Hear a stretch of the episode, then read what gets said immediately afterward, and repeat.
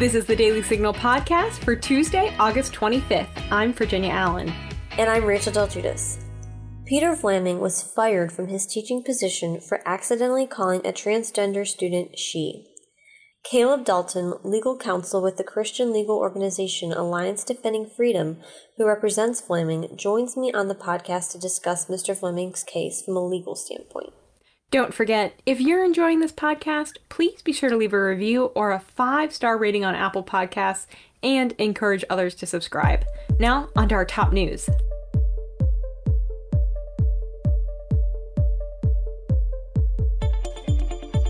Postmaster General Louis DeJoy testified before the House Oversight Committee on Monday.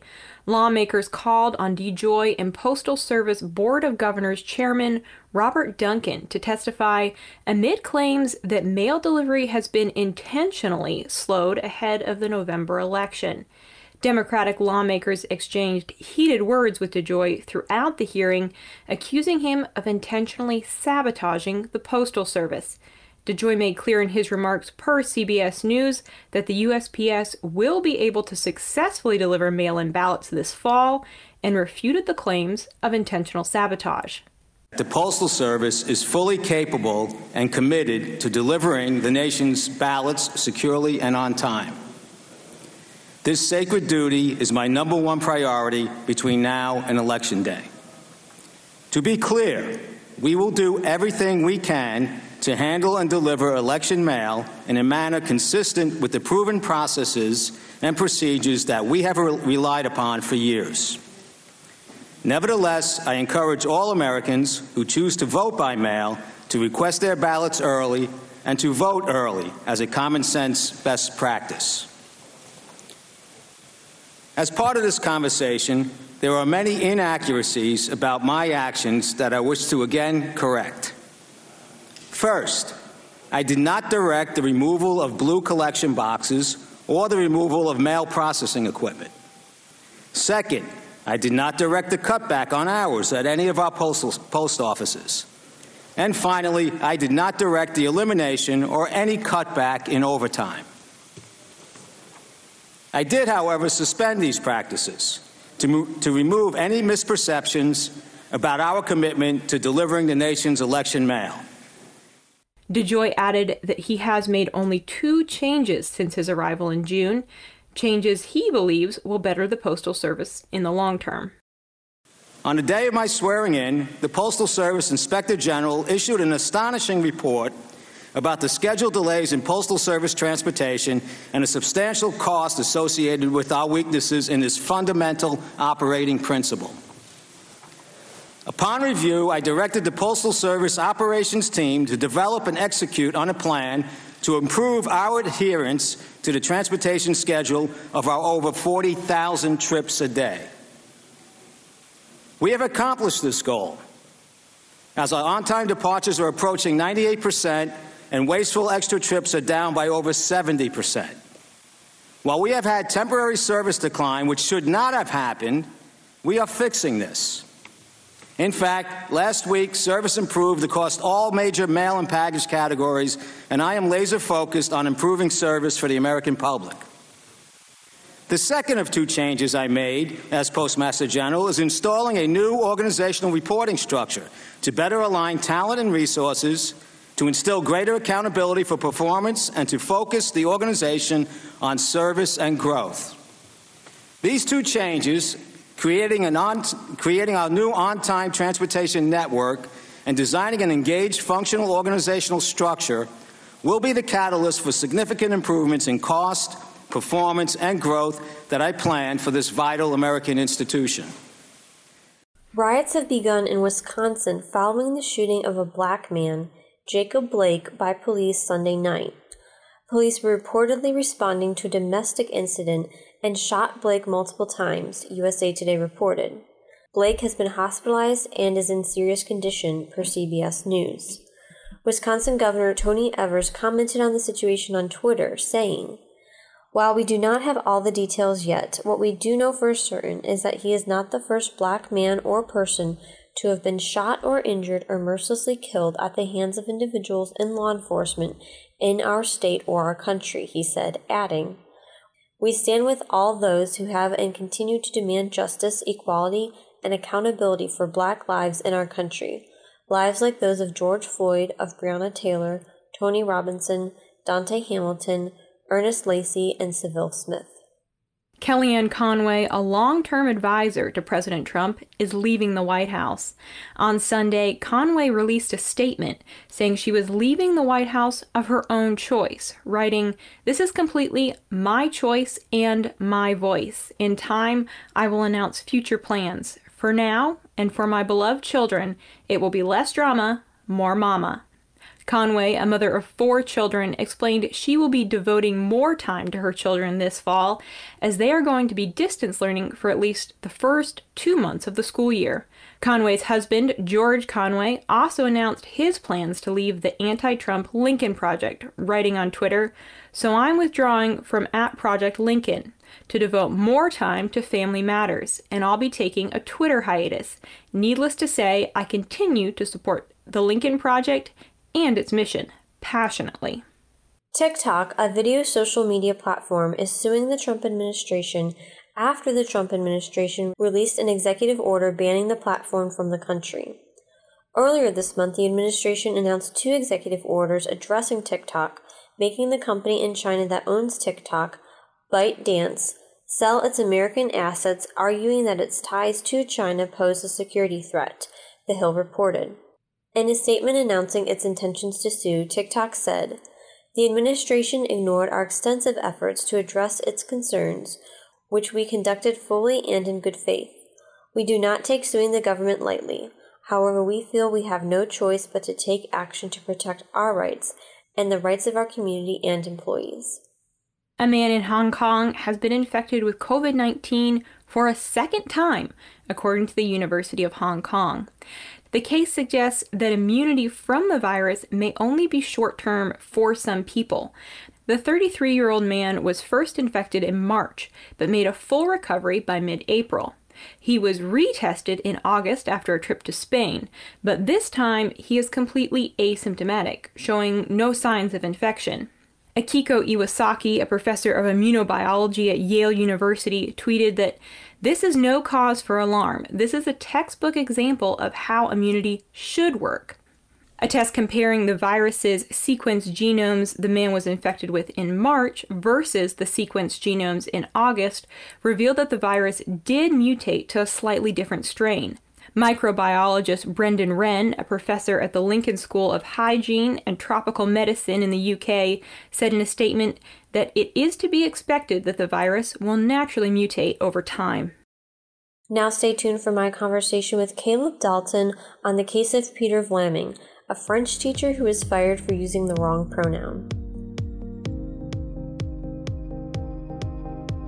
If you're tired of high taxes, fewer healthcare choices, and bigger and bigger government, it's time to partner with the most impactful conservative organization in America. We're the Heritage Foundation, and we're committed to solving the issues America faces. Together, we'll fight back against the rising tide of homegrown socialism, and we'll fight for conservative solutions that are making families more free and more prosperous. But we can't do it without you. Please join us at heritage.org. I'm joined today on the Daily Signal podcast by Caleb Dalton, who serves as legal counsel with Alliance Defending Freedom. Caleb, it's great to have you on the Daily Signal podcast. Rachel, thanks so much for having me. Well, it's great to have you with us. You represent Peter Vlaming, who's a French teacher who was fired for using the pronoun that was not preferred by a transgender student. And the Daily Signal, for those who haven't seen it, we just released a mini documentary on Mr. Vlaming's story, which will include in the show notes. But for those, Caleb, who are not familiar with Mr. Vlaming's story, can you tell us about it? Sure. Peter Vlaming has been teaching French at West Point High School in, Ver- in Williamsburg, Virginia for over seven years. At least he had back in 2018 when this all started.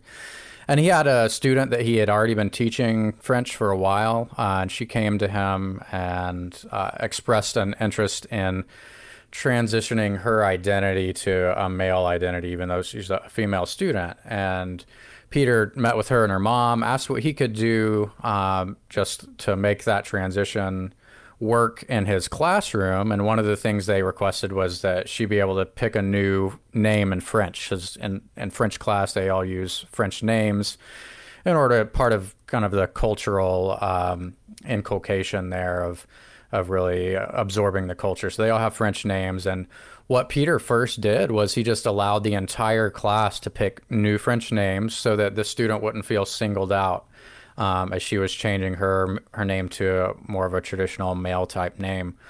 Uh, but what Peter couldn't do was to call a girl a boy using pronouns because those do identify a specific trait of maleness or femaleness. And that wasn't very difficult to do. Uh, it wasn't very difficult to accommodate because when you're talking with somebody in person, you don't actually use a third person pronoun. You don't say he or she when you're talking to somebody. You actually say you or you use their name. So, so Peter used the student's name, her preferred name, uh, and everything went fine for several months until an incident in October kind of kicked off a series of events that led to his firing. Well, from a legal standpoint, Caleb, thanks for kind of bringing us through uh, what happened uh, in Mr. Vlaming's classroom and in those uh, days and weeks leading up to that situation. But can from from a legal standpoint, can you kind of walk us through what Peter's case is? Absolutely. And I think to understand his case, you have to understand a little bit more about what happened after that October incident. And what happened in that case is the student came to him and said, You know, I heard that you've been referring to me to other people that you've used the female pronoun. Now, Peter had been avoiding using the female pronoun when she was around just to, to try to respect her wishes um, and just using her name, like we talked about. But so she said, I heard that he they had a discussion about how you know he's trying to accommodate her, and everything turned out fine until the next day she was walking through a um, you know they were doing a virtual reality experiment actually, so they were going through the French catacombs using virtual rea- reality goggles. And she had the goggles on. She was walking down the hallway and was about to hit the wall. And he called out, don't let her hit the wall to the her partner there uh, who was supposed to be guiding her. And he when he said her he accidentally used the female pronoun. It was unintentional. Uh, and yet the student got really upset uh, went and complained about it. He got called in and the principal and vice principal and ultimately the superintendent and school board gave him an ultimatum. They said you have to affirmatively use the male pronoun to refer to this student you may not avoid using the male pronoun. You can't use her name instead, uh, and or else you'll be fired. And Peter couldn't do that. He he did. He went out of his way to accommodate this student, but the school board wouldn't give an inch as far as any kind of accommodation for his beliefs or viewpoints or any kind of reasonable middle ground. And that ultimately led to his firing. Well, on that note, Caleb, did West Point High School administration did they act inappropriately by firing Peter? Absolutely. They violated Peter's constitutional rights under um, a lot of people are obviously familiar with the First Amendment, but state law also provides similar protections. Uh, the First Amendment, both free speech and free exercise, and there's other statutory protections in Virginia that don't allow a school board to fire somebody simply because they can't violate their conscience in this manner. This is a about way more than a pronoun. It's about what the pronoun actually means and to require Peter to actually say these words to use the male pronoun is to require him to affirm a belief in something that's not true and he simply cannot do that in good conscience. Reasonable accommodation would have been easy. It would have been to allow him to continue to use the student's name uh, when she is around to avoid using the female pronoun just to avoid offending her. But to go further than that, like the school board did, to say affirmatively that you must use this pronoun or you will be fired, the school board didn't care how well Peter treated the student. It was really on a crusade to compel conformity to their viewpoints, and that's wrong. Well, on that note, Caleb, of the pronouns, did the school even have a pronoun policy? They don't have a policy about pronouns. Obviously, they have a general policy about discrimination and harassment. And that's really what they accused him of, which is just, it's just completely ridiculous. I mean, Peter, in this case, went out of his way to treat this student as uh, better uh, at, than anybody could ask for. He had the whole French class pick new names. He was using her preferred name. He went out of his way to accommodate her. There's no policy at the school that said you have to use whatever pronoun anybody tells you they want to be called by. Um, it's simply something that they kind of made up and applied to him in a way that ultimately led to him losing his job simply because he couldn't violate his conscience. Well, CBS had reported that even though he wouldn't use the student's preferred pronouns, like you mentioned, Caleb, he would use the student's new name in French class that she had uh, requested. Why don't you think that that was enough for the school? It should have been, and that's what a reasonable accommodation would have been. You know, tolerance is a two way street here, and Peter respected this student and her parents' rights to believe what they want to believe about her identity. All he was asking is not to be compelled to express a belief in their own faith and those the student or the parent's faith about her identity. All he was asking is or for the same respect in return and the school board refused to give it. If we want freedom for ourselves, we have to be able to extend it to those that we disagree with. That's the core of the idea of free speech. Free speech wouldn't matter if we all agreed with everybody else's expression. It only comes into play when you know we disagree even very strongly with something that somebody wants to say or some that, something that maybe they're not saying. And that's when the protection of the first amendment or the idea of free speech really comes into play. And the school board in this case simply refused to extend the same tolerance to Peter that he extended to the student in this case. Well looking at past cases that the supreme court has heard are there any similar cases caleb that could be seen as similar to what Mr. Vlaming is going through, and how has the Supreme Court ruled on those? The Supreme Court has held fundamental to this idea that you can't compel somebody to speak a message that violates their conscience. A very interesting case that they decided back during World War II was a case of on behalf of some Jehovah's Witnesses students. And the school board there required students to say the Pledge of Allegiance and to salute the flag. And that may seem very commonplace uh, for many who grew up in that time. And especially during World War II, you know, during the height of patriotism, we were fighting the Nazis. People were not happy about that, that these students would say, no, we can't salute the flag or we can't say the Pledge of Allegiance because of our religious faith. And yet the Supreme Court held that no official can compel somebody to speak a message that violates their faith. And those were for students, and the same principle applies to teachers. The, the the school board can't require a teacher to stand up and affirm and recite a creed. And in the same way, they can't compel a teacher to express a belief in this ideology. It's completely unrelated to his class curriculum. This is an ideology regarding gender identity, and the school board has said you have to affirm this ideology or you'll be fired. There's no compromise, no middle ground. Say these words or you'll be fired. And that's what happened to Peter. Well, as you mentioned uh, when we were talking that uh, earlier in our conversation, that uh, Mr. Vlaming never wanted to antagonize the student or you know embarrass or frustrate her in any way. That's why he chose to use the name that she had requested. And we we've both gotten to spend time with him uh, on different occasions when I was getting ready uh, to work on this documentary. Uh, I was able to spend some time with him, and I would like to talk about for a minute just him as a person. I know in media sometimes people and i know he has been framed in particular lights. And just from your uh, experience even working with uh, mr vlaming and hearing his story and representing him i guess what has that been like? Or what are you able to share about the person and the teacher that you've observed that he is? You know peter is he is such a loving man. All he has dedicated his life to service. When he was at the school, he not only was he the French teacher, he was also a bus driver. He helped coach uh, sports. He looked into helping start a wrestling team. He's a former wrestler, but he's also a former pastor. He's uh, a deacon in his church. He helped start the current church that they attend. And he has a heart for people. He loves all his students. And he recognizes, though, that at school as a as a teacher his job is not to enforce his ideology on his students and he didn't do that.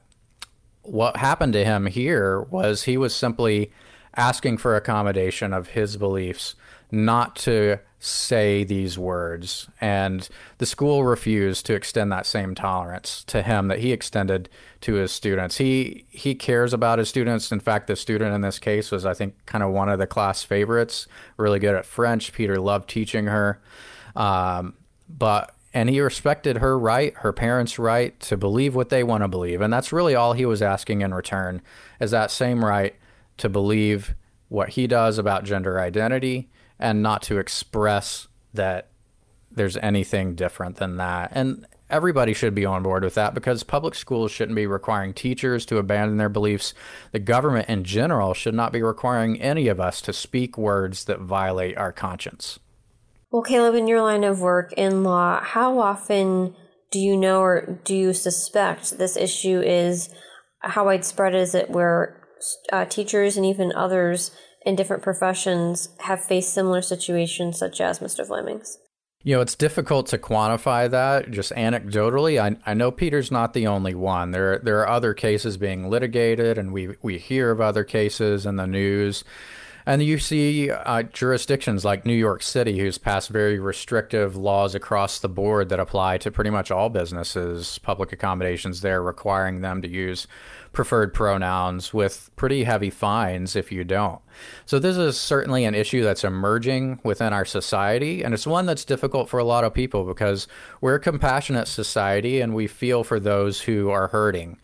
Um, but at some point, we have to draw a line and say, even within in that compassion, we are not going to compel a teacher or another employee. The government can't come in and say, look, you have to affirm this ideology or you are not worthy of a place in our society. Peter, that was his career. He has kids that he's trying to feed, and he now can't get a job in public education because of what they did to him. He went out of his way to accommodate this student and they did not extend him one inch of accommodation for his beliefs. This isn't a type of society, it's not a tolerant society that ruins a man's career when he is simply trying to abide by his conscience like this. Caleb, you mentioned uh, Peter's inability to teach right now, and I've gotten countless emails and even comments on the mini documentary that went up. People asking, What is Peter doing now? Is he teaching? Can he teach again? Does he have employment? So, uh, is, are you able to share anything about that? uh, what he is doing and if there is potentially a path to teach down the road. You know, he's uh, he has applied for other public uh, school positions and he's been turned down every time so far. He has uh, gotten a job in another field uh, just to in order to provide for his family, um, and and frankly, that's been rather difficult for him after being fired like this. So he he is you know able to put food on the table right now, uh, but he would love to be able to teach. It's just part of his passion. It's who he is. He's a great teacher. You know, I loved some of the pictures that you showed in the documentary showing how he really engages his students, you know, whether it's helping them cook up French cuisine or the immersive experience of the the uh, VR goggles of exploring the French catacombs and really immersing themselves in the culture of the French people, not just learning the the rote you know issues of of the French language. So he's a great teacher. He would love to be doing that again, and we hope as a result of this case that he will be able to in the future. Well, as we look down the road into other fields uh, that people are in, doctors, nurses, teachers like Peter Vlaming, and so many others, what kind of implications do similar scenarios have for professionals in all these different fields? And could this be something that we see more of and more of and more of? You know, I, I don't think it will be limited to the school context. Uh, it has come up several times in the school context already, but I think we'll see this issue popping up more and more as this ideology kind of spreads and as as people work out in their own minds how we are to deal with this issue. And I think the bottom line for people of of all faiths, of all beliefs, or of no faith should be that freedom wins in the end. Because freedom of speech, if it means anything, it means the freedom not to speak messages that violate our core beliefs. And whether you agree with what Peter did or not, what you should agree with is that the government shouldn't be able to tell you the words that you have to speak, especially when they're ideologically charged, as they were in this per- particular situation. We should be able to come to reasonable accommodations on both sides and show that tolerance truly is a two way street, not a one way ratchet like the school board tried to make it in this case. Well, Caleb, thank you so much for joining us on the Daily Signal podcast and sharing about uh, Peter Vlaming's case. It's been great to have you with us. Rachel, thanks so much for having me. And that will do it for today's episode. Thanks for listening to the Daily Signal podcast. You can find the Daily Signal podcast on Google Play, Apple Podcasts, Spotify, or wherever you listen. And please do be sure to leave a review and a five star rating on Apple Podcasts and encourage others to subscribe. Thanks again for listening, and we'll be back with you all tomorrow. The Daily Signal podcast is brought to you by more than half a million members of the Heritage Foundation. It is executive produced by Kate Trinko and Rachel Del Giudice. Sound design by Lauren Evans, Mark Geinert, and John Popp. For more information, visit dailysignal.com.